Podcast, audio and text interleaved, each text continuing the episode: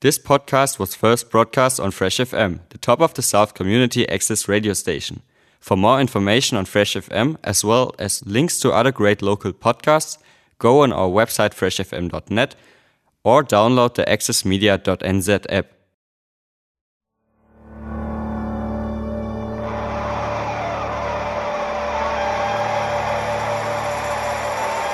Hi, I'm Charlie Cuff, a Year 10 student at Nelson College, and welcome to the Gen Z Time Machine.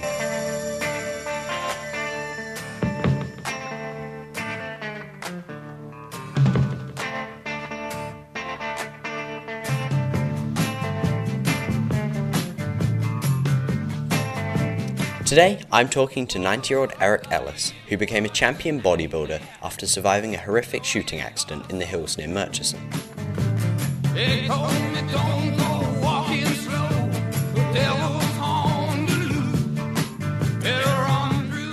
I talked to Eric at his farmhouse in the Motueka Valley and began by asking what had motivated him to take up bodybuilding. how old were you when you started? Well, it was 1948 that I got a ch- shot at Murchison, you know, a result of that and uh, everything. Uh, you know, when I c- come home, I was just that skinny, you know, with all that happened. and uh, He was 17. That's Eric's friend Margaret, who often calls in to check how he's doing. my brother, when we were growing up, Jack, uh, we used to fight one another. I was a bit of a troublemaker, you know, because I, even when I was a kid, I liked wr- wrestling, you know, even if it was just playing around at home, you know, uh, wrestling other kids without any training at all. I just seemed to naturally like that sort of thing, being aggressive, you know. I didn't like anybody beating me, and I never have. It was at this point that Eric challenged me to an arm wrestle, which I had to politely decline for fear of losing to a 90 year old. But anyway, um, I, uh, uh, yeah, well, what happened to him? He was pretty weakly built, you know, and so he didn't like being like that. And he thought, well, somebody told him, gave him a book where he could build his body up. Mm-hmm. And have you ever heard of Charles Atlas?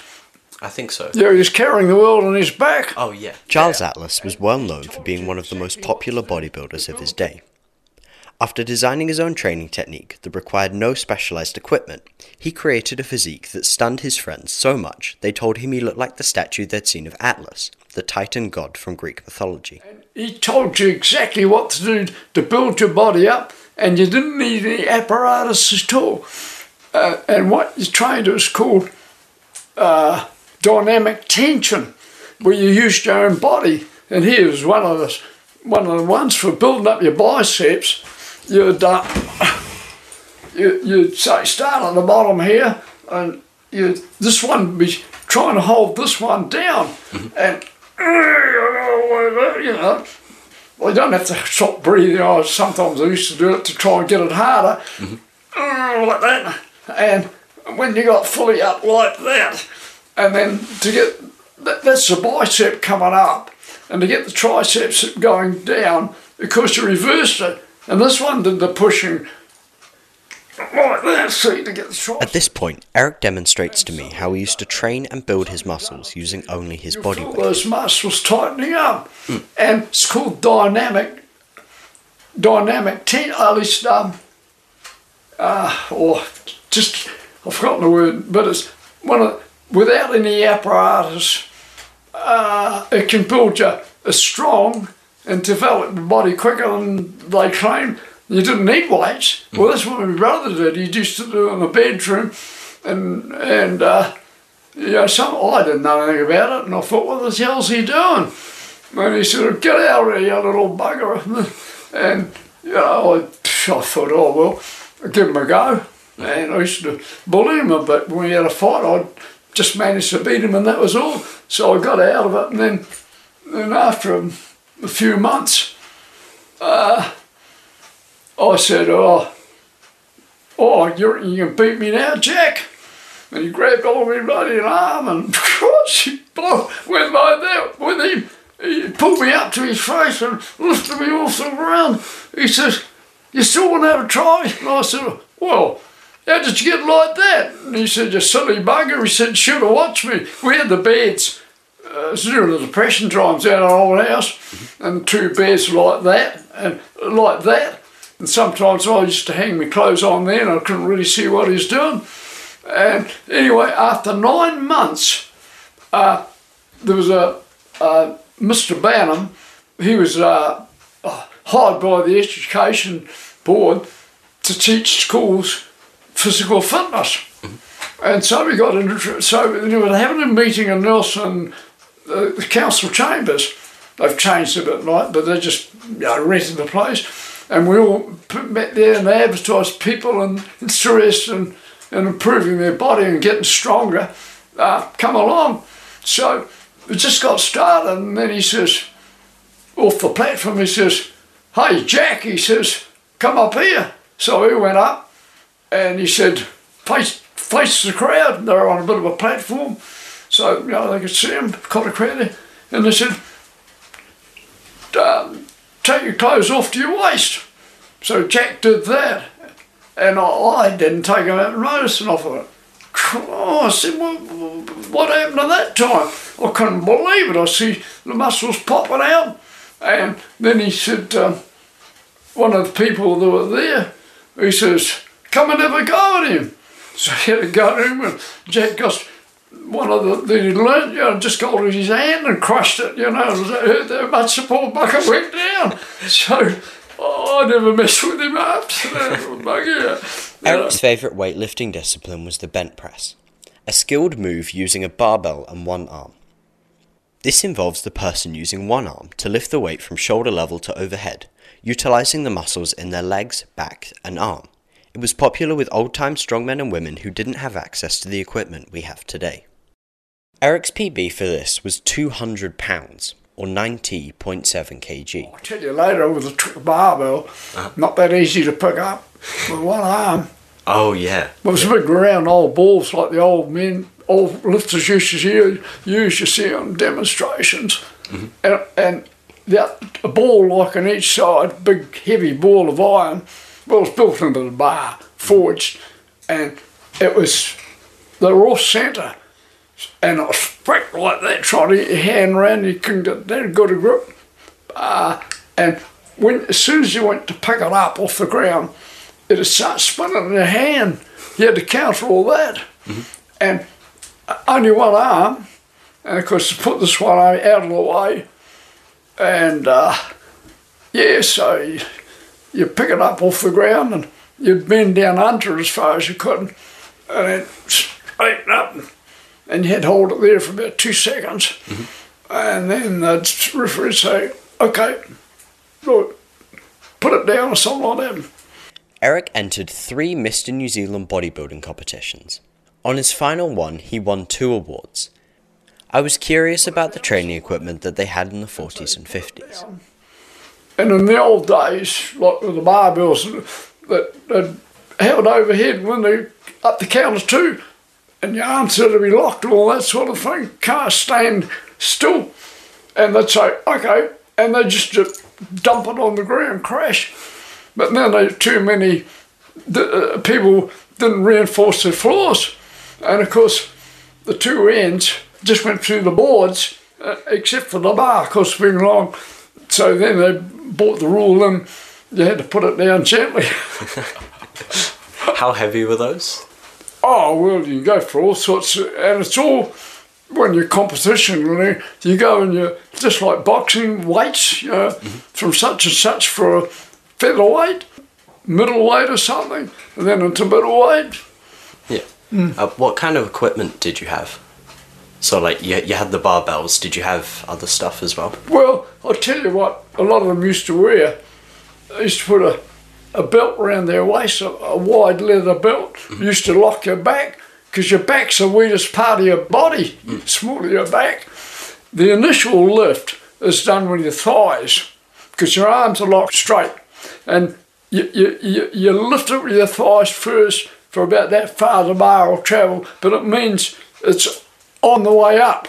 And, once you get it up there, it's locked up. And then you got to bring the feet together more or less, or about that far apart, and you got to stand, and the bar mustn't shake, steady, and lock it there for um, the count of about 4 and they say, okay, pass, and that was for clean, clean, and then press above your head, and then the second one was the snatch, and you bent down and took a wider grip out near the weights, and, and, and with one movement, you combine your, your, foot- your leg movement with thighs to get it going, and then you take over from that, and then just quick snatch it straight above your head. It was more or less one lift. Mm-hmm. You know, from there to there, and they call it the snatch. But when you got it up there, you just had to get your feet together. And hold it there the same for what about a count of three. And I'd say put it down and and the third one, this is for Olympic lifting, you know, is the clean and jerk. And with the clean and jerk, you lift a lot more weight. Mm-hmm. Because you go down like that and you pick it up and you pull it up to there and from there you hold it for about two seconds and make sure you've got it evenly balanced, you know, and and then you just use your it's sheer power. There's no movement to help you. From there it's just like that and grind it up and lock your arms. The same thing, hold it and bring your feet about that far together and then uh, and then put it down gently. That's Olympic lifting because bodybuilding's a different thing. Yeah. You know, you, the, the, the parts of your body you want to build up, you mainly concentrate on that. Well, you do several exercises for other parts of your body, but um, specialising, like for instance, uh, I learnt if you want to get quick results, uh, these arms, on, these muscles on your arm are called the latissimus dorsi, you know.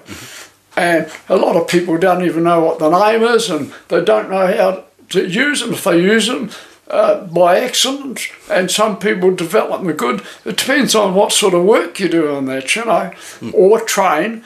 And uh, because training's better than work for developing, well, but the bodybuilding uh, where you, uh, you, know, you look, you judge for looks more than strength. That's why the, the serious weightlifters used to say, "Oh, they're bloody girly bodies. Uh, they're like showing their muscles." And I show their muscles, but give them a big weight to lift, and uh, oh no, no, no, I'm, I'm, mine's a different sport. You know, make excuses. You know, but I was a appointment. had to build my body up before I could lift these weights. So it was a different story for me. But on the the 6th of February, 1948, I got shot.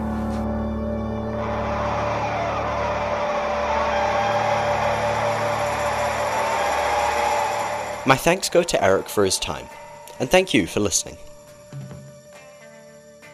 In next week's episode, we'll talk about the life threatening and life changing hunting accident when Eric was shot at point blank range. Incredibly, the bullet passed straight through his upper body, narrowly missing his heart. He would be physically dragged through the bush on a makeshift stretcher, an ordeal that would lead to even more injuries.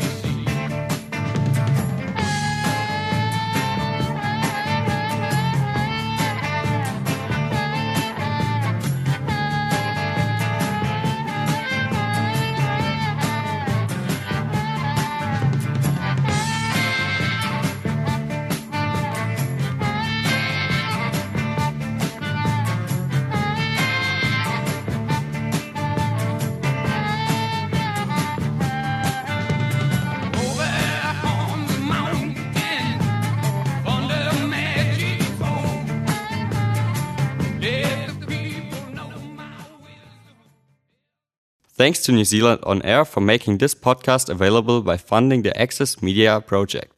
Other great podcasts from Fresh FM are available through the accessmedia.nz app or our website freshfm.net.